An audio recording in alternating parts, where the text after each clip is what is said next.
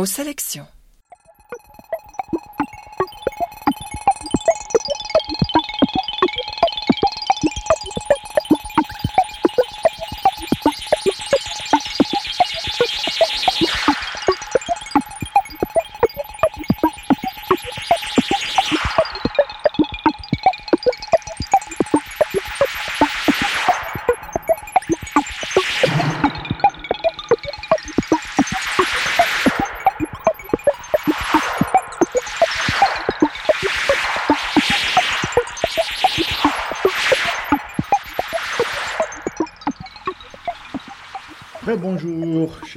Auditeurs, lectrices et lecteurs. On va présenter euh, la, sélection, les thèmes du mois de septembre.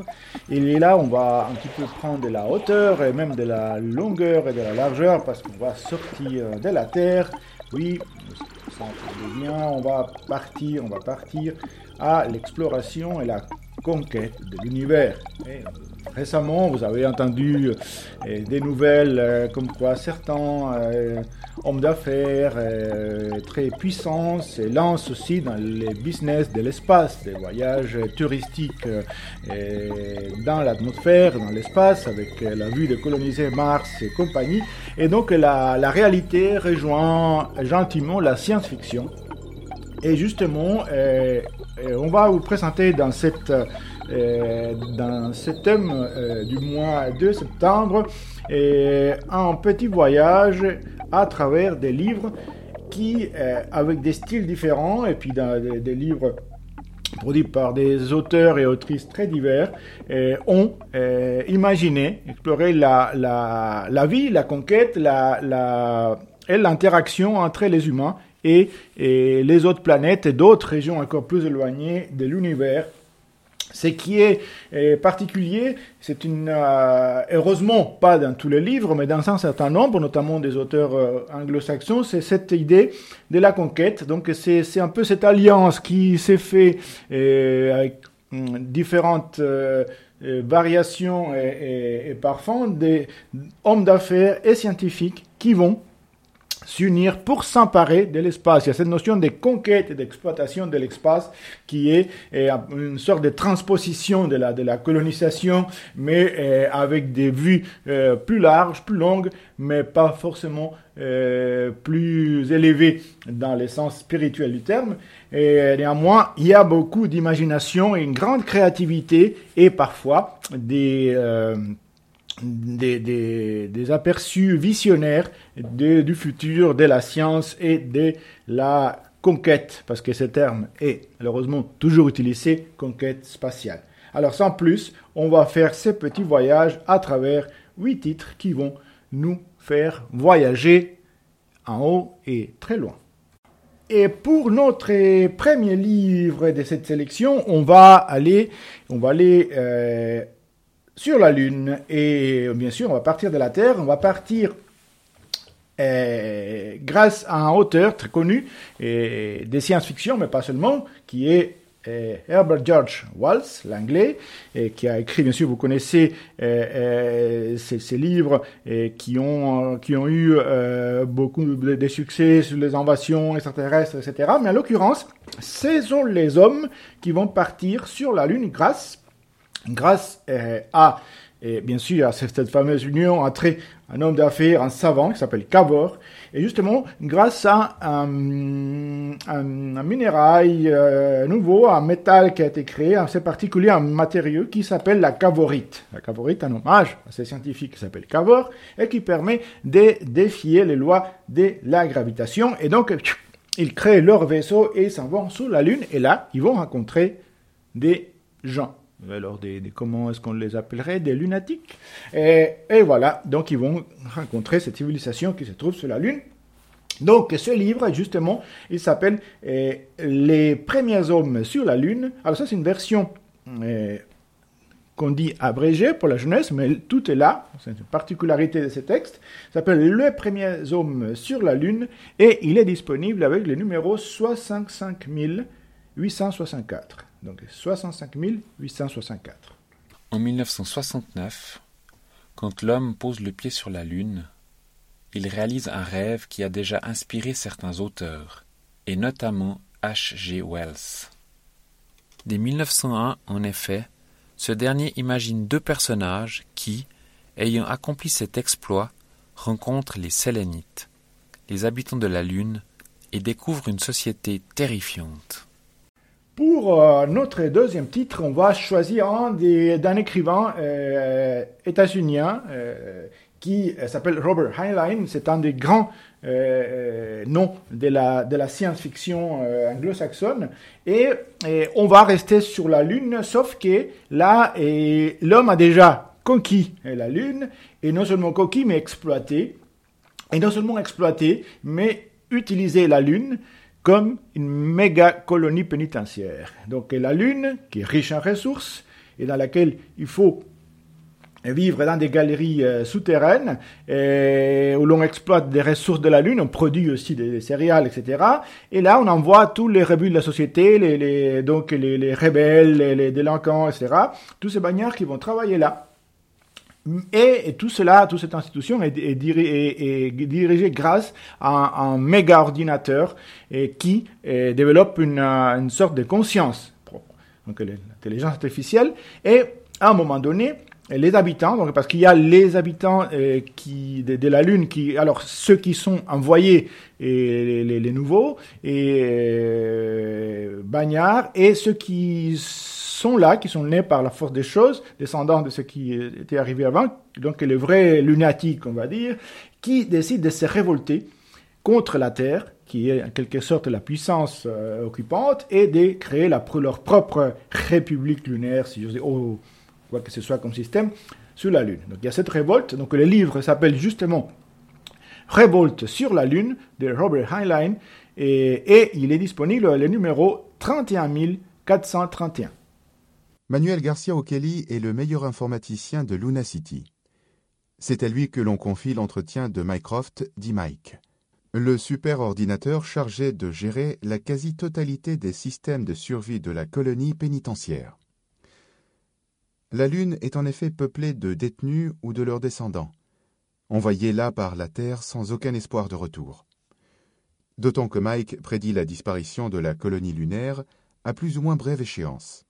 Il ne reste plus aux lunatiques qu'à se rebeller contre l'autorité terrienne. Et aidé par son ordinateur devenu une entité consciente, Manuel va se retrouver, bien malgré lui, à la tête de la révolte. Une révolte? Non, une révolution. Quatrième des romans de Robert Heinlein avoir obtenu le prix Hugo. Révolte sur la Lune est un grand roman de science-fiction mêlant habilement histoire, science, réflexion politique et aventure. Eh bien, pour notre troisième titre, on va prendre un, des mes auteurs préférés des science-fiction, qui est Ray Bradbury, parce que c'est pas seulement un, écrivain de science-fiction qui, a de l'imagination, bien sûr, de la créativité, comme tous les écrivains de science-fiction, mais c'est un poète.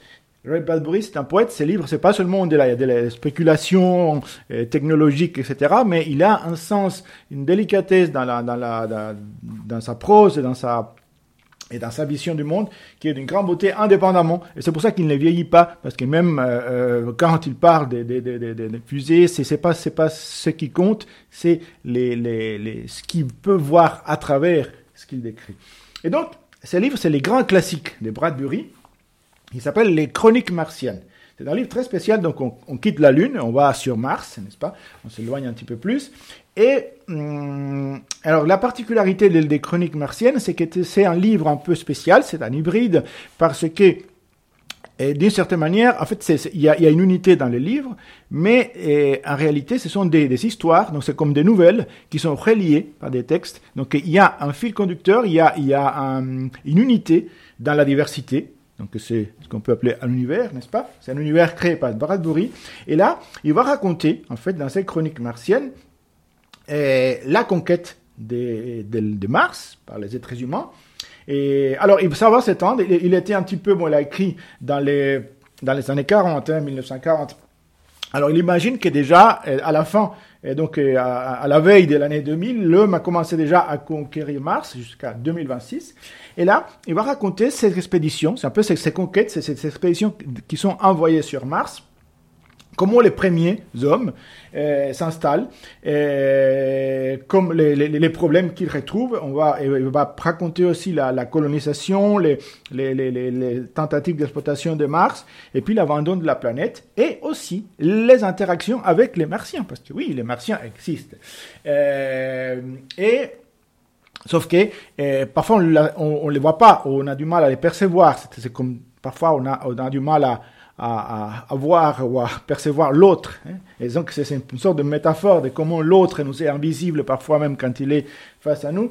Et il y a ça aussi. Et euh, les martiens aussi voient les, les, les terriens. Et là, et, et, ce qui est intéressant dans les chroniques martiennes, c'est que dans certains euh, de ces textes, dans certaines de ces histoires, c'est le point de vue des martiens qui eux aussi, ils ont du mal à, accepter les humains, au point que, dans une de ces chroniques, on raconte que, en fait, le fait de percevoir un terrien, un humain, par un martien, est considéré comme un signe de folie, parce que les terriens, comme on sait, n'existent pas.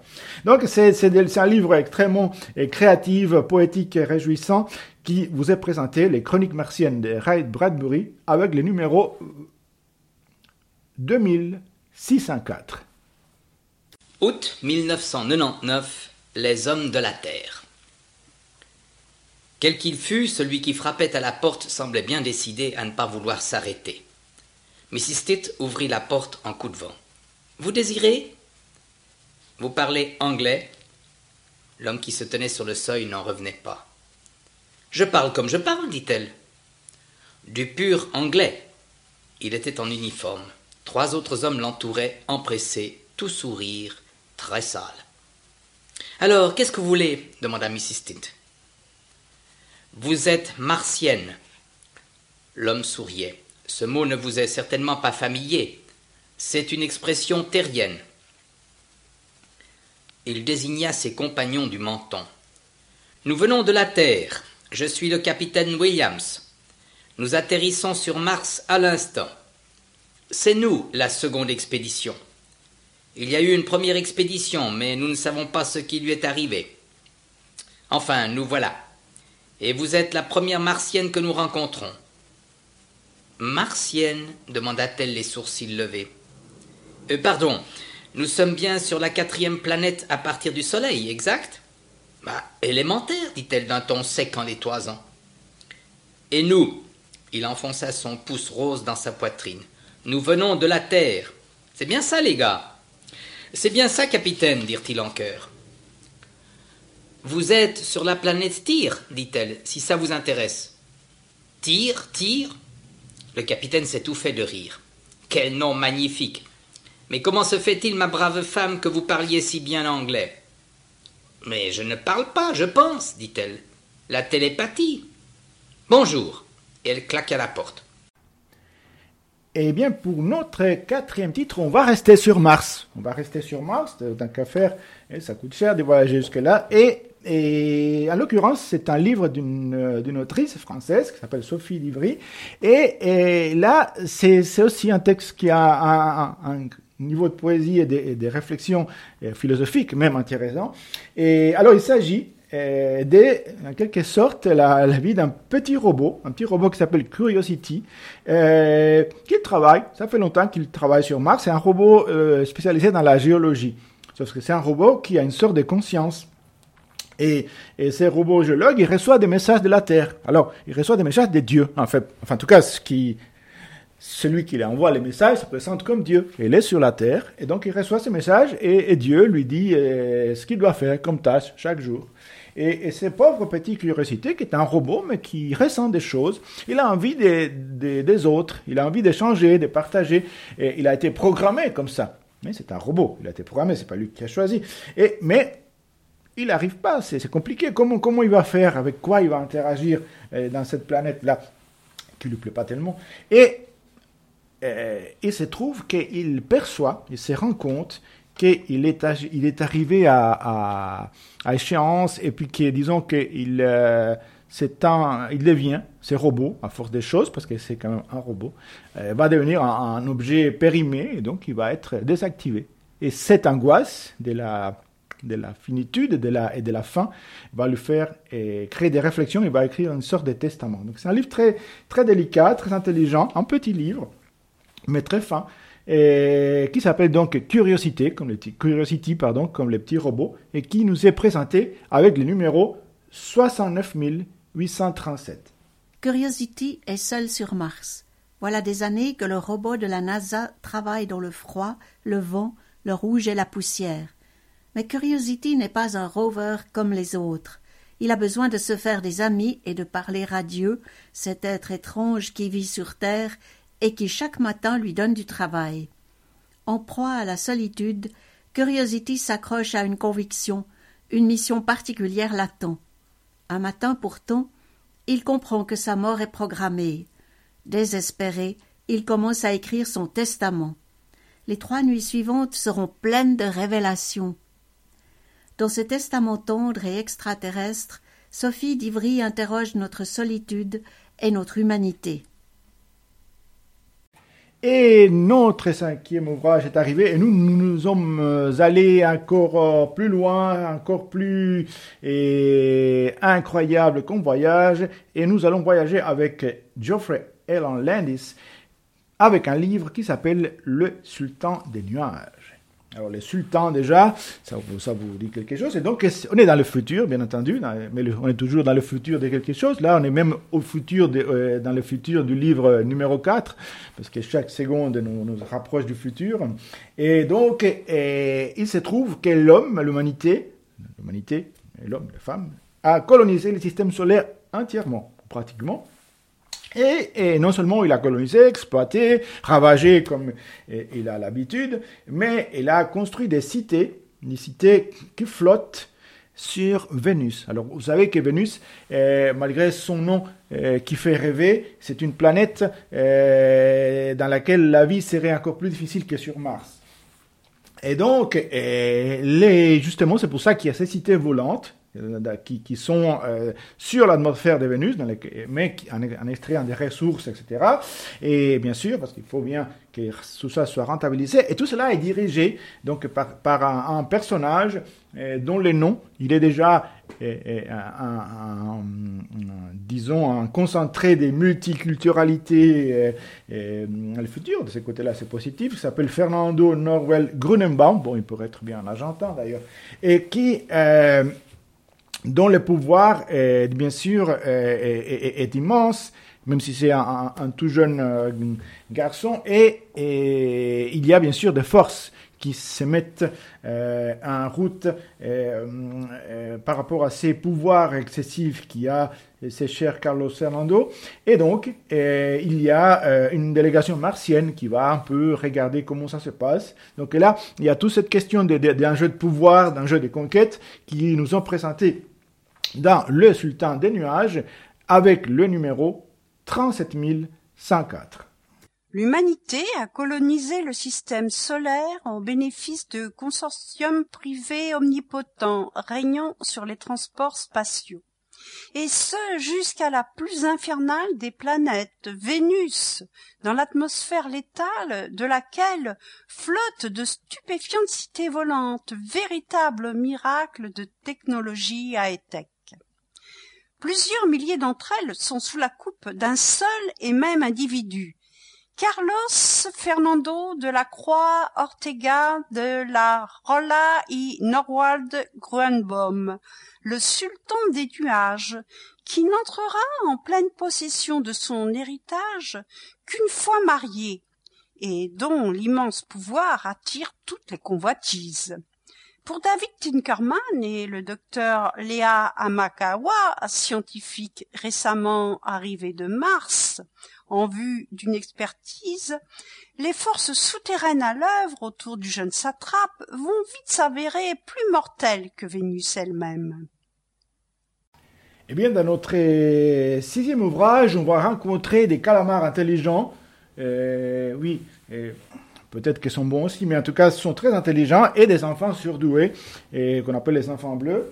Et on va rencontrer aussi un personnage qui s'appelle Wright Malenfant, euh, euh, euh, en anglais, mais c'est intéressant parce que ça, ça pourrait donner une autre signification en français. Malenfant qui va, c'est un astronaute qui a été un peu renvoyé de la NASA, comme l'auteur du livre d'ailleurs, comme Stephen Baxter. Et, il est devenu un businessman et il a toujours pensé à la, conquête de l'espace, et, il va s'allier avec un personnage qui est un scientifique, un mathématicien, qui s'appelle Tain, Cornelius Tain, et, qui va, euh, dans ses prédictions, voir que l'humanité court vers sa fin, et qu'il donc il faut trouver d'autres possibilités. Donc là, il y a la question de l'extinction de l'humanité, des intelligences euh, supérieures et aussi de la possibilité de l'existence des univers multiples. Et en particulier, parce qu'évidemment, il faut qu'il y ait une motivation pour la conquête de l'espace, parce que c'est ça qui va se passer, c'est d'aller conquérir l'espace, l'ailleurs. C'est qu'on découvre que dans une astéroïde, euh, il y a des ressources euh, qui pourraient rapporter beaucoup. Et donc, et, Tain, uni à, à, cette, euh, à ce personnage Red Malenfant, vont, euh, vont travailler pour la conquête de l'espace, et en particulier de ces astéroïdes-là qui sont, euh, qui sont vraiment remplis de ressources capables d'enrichir l'humain. Mais ça va aller beaucoup plus loin, et il y a un certain nombre de théories scientifiques qui vont être développées, qui vont être distillées dans les livres. Donc c'est un livre très intéressant, un peu qui part un petit peu dans différents sens, mais qui est, très riche. Donc ça s'appelle Les univers multiples. C'est une trilogie là, c'est le premier dont je vous parle, ça s'appelle Temps. Et, il est présenté avec le numéro 15834. Ray Malenfant a été renvoyé de la NASA. Il est aujourd'hui un homme d'affaires très fortuné, mais sa passion pour la conquête spatiale ne s'est jamais tarie. Il est bien décidé à convaincre le monde de l'intérêt économique et scientifique de l'exploration de notre système. Sa rencontre avec Cornelius Taine, mathématicien génial, sera décisive. Selon Taine, l'humanité devrait s'éteindre précisément dans deux cents ans. Mais un espoir subsiste. Un message a été capté sur un astéroïde proche. Il ne faut pas plus à Raid pour monter une expédition. commence une extraordinaire aventure humaine et scientifique dont les conséquences sur Terre sont immédiates et pour le moins mystérieuses. Eh bien, pour ce septième et avant-dernier ouvrage, c'est un classique parmi les classiques. Je ne sais pas si vous connaissez Harry Seldon. Euh, mais c'est un personnage très important, c'est un psychohistorien qui a développé un type particulier de statistiques. C'est plus joli de dire psychohistoire. Et moi, quand je faire des statistiques, j'aimerais bien imaginer que j'ai fait de la psychohistoire, mais non, ce n'est pas cela. Et euh, dans, ces, dans ces cycles, parce que c'est un cycle, on vais vous parler, mais j'ai bien sûr euh, faire le focus sur le premier tome de cette saga qui s'appelle Fondation, ou les cycles de Fondation, euh, qui s'étend un certain nombre de livres. Et d'ailleurs il y a un, euh, deux ouvrages qui ont été écrits a posteriori, mais qui font en quelque sorte les préludes à ces fondations, parce qu'ils vont, euh, vont raconter les origines de cette science, si on peut dire comme ça, qui s'appelle la psychohistoire. Mais en fait, qu'est-ce qui se passe dans les fondations? Alors, il y a un empire, il y a un empire galactique. Il faut savoir qu'on est dans l'année 12866, hein, ça, ça, ça porte loin ça. L'humanité a conquis la galaxie a conquis la galaxie. Et qu'est-ce qu'il a fait Une république, une confédération suisse Non, il a fait un empire. Et, ils ont fait un empire, sauf que cet empire se désagrège, bref, il y a toute une histoire. Et, dans cette, dans euh, cycle de fondation, il y a un personnage qu'on surnomme les moulets qui a conquis euh, une grande partie des planètes de la galaxie et pourtant il est introuvable on n'arrive pas à l'identifier.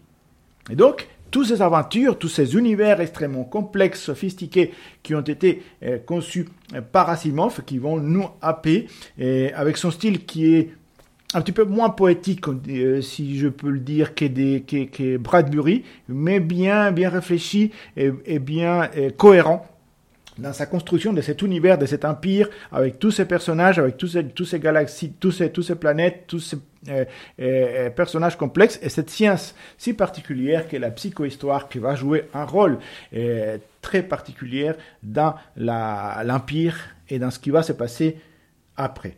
Donc, c'est un univers dans lequel vous entrez et dans lesquels vous allez vous immerger complètement les cycles des fondations. Et donc, on commence par le numéro 1 qui s'appelle Fondation, tout simplement, et qui nous est présenté avec un numéro des notices fondateurs, puisque c'est le numéro 225 dans notre collection de la BSR. Harry Seldon, né en l'an 11 988, mort en 12 069 de l'ère galactique, moins 79 en 1 de l'ère de la Fondation. D'une famille bourgeoise d'Hélicon dans le secteur d'Acturus, où son père, s'il faut en croire une légende d'authenticité douteuse, était planteur de tabac dans une exploitation d'hydroponique. Très jeune, il manifesta de remarquables dispositions pour les mathématiques. De nombreuses anecdotes circulent à ce sujet, dont certaines se contredisent. À l'âge de deux ans, paraît-il, c'est assurément dans le domaine de la psychohistoire qu'il a apporté la contribution la plus remarquable. Seldon n'avait trouvé qu'un ensemble de vagues axiomes. Il laissa une solide science statistique. On aura intérêt, si l'on désire se documenter de la façon la plus valable sur la ville de Seldon, à consulter la biographie due à Gaal Dornick, qui fit la connaissance du grand mathématicien deux ans avant sa mort. L'histoire de leur rencontre et c'est signé Encyclopædia Galactica.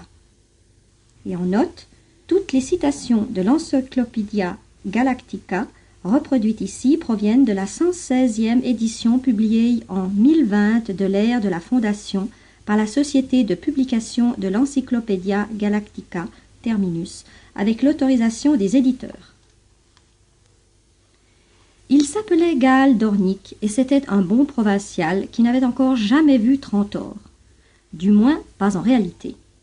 Il l'avait vu bien des fois à l'hypervidéo ou bien dans une bande d'actualité en 3D à l'occasion du couronnement impérial ou de l'ouverture d'un concile galactique. Il avait beau vivre sur la planète Synax, qui gravitait autour d'une étoile aux confins de la nébuleuse bleue, il n'était pas coupé de toute civilisation. Pour euh, notre huitième et dernier livre de cette sélection sur le voyage, la conquête spatiale et la découverte de la vie extraterrestre, on va euh, parler, je vais vous parler d'un livre d'un auteur de science-fiction, un grand auteur de science-fiction contemporain qui s'appelle Robert Charles Wilson. Euh, certains, peut-être certaines, ont lu ou entendu parler du Spin, qui est un grand livre aussi sur la ces paradoxes de la, de la, de la conquête d'autres planètes, de Mars, mais aussi les paradoxes de la, la, vie. Et, c'est un livre très intelligent, mais là, celui-ci, qui est son dernier et, publié en français, s'appelle Bios, ou Bios, tout simplement, pour la vie. Et, en fait, ça parle d'une euh, planète qui s'appelle Isis, euh, qui est un système, un écosystème très particulier. Il, il y a la vie, on sait qu'il y a la vie, mais c'est une vie très spéciale parce que l'ensemble de, son biotope, donc de l'univers et de la vie est, hostile à, l'être humain, tel, tel quel, tel que nous sommes. Et donc, euh, mais c'est riche, c'est une immense richesse. Et qu'est-ce qu'on va faire pour pouvoir, disons, établir les contacts avec euh, cette, vie qui est, dont on soupçonne qu'elle est intelligente aussi?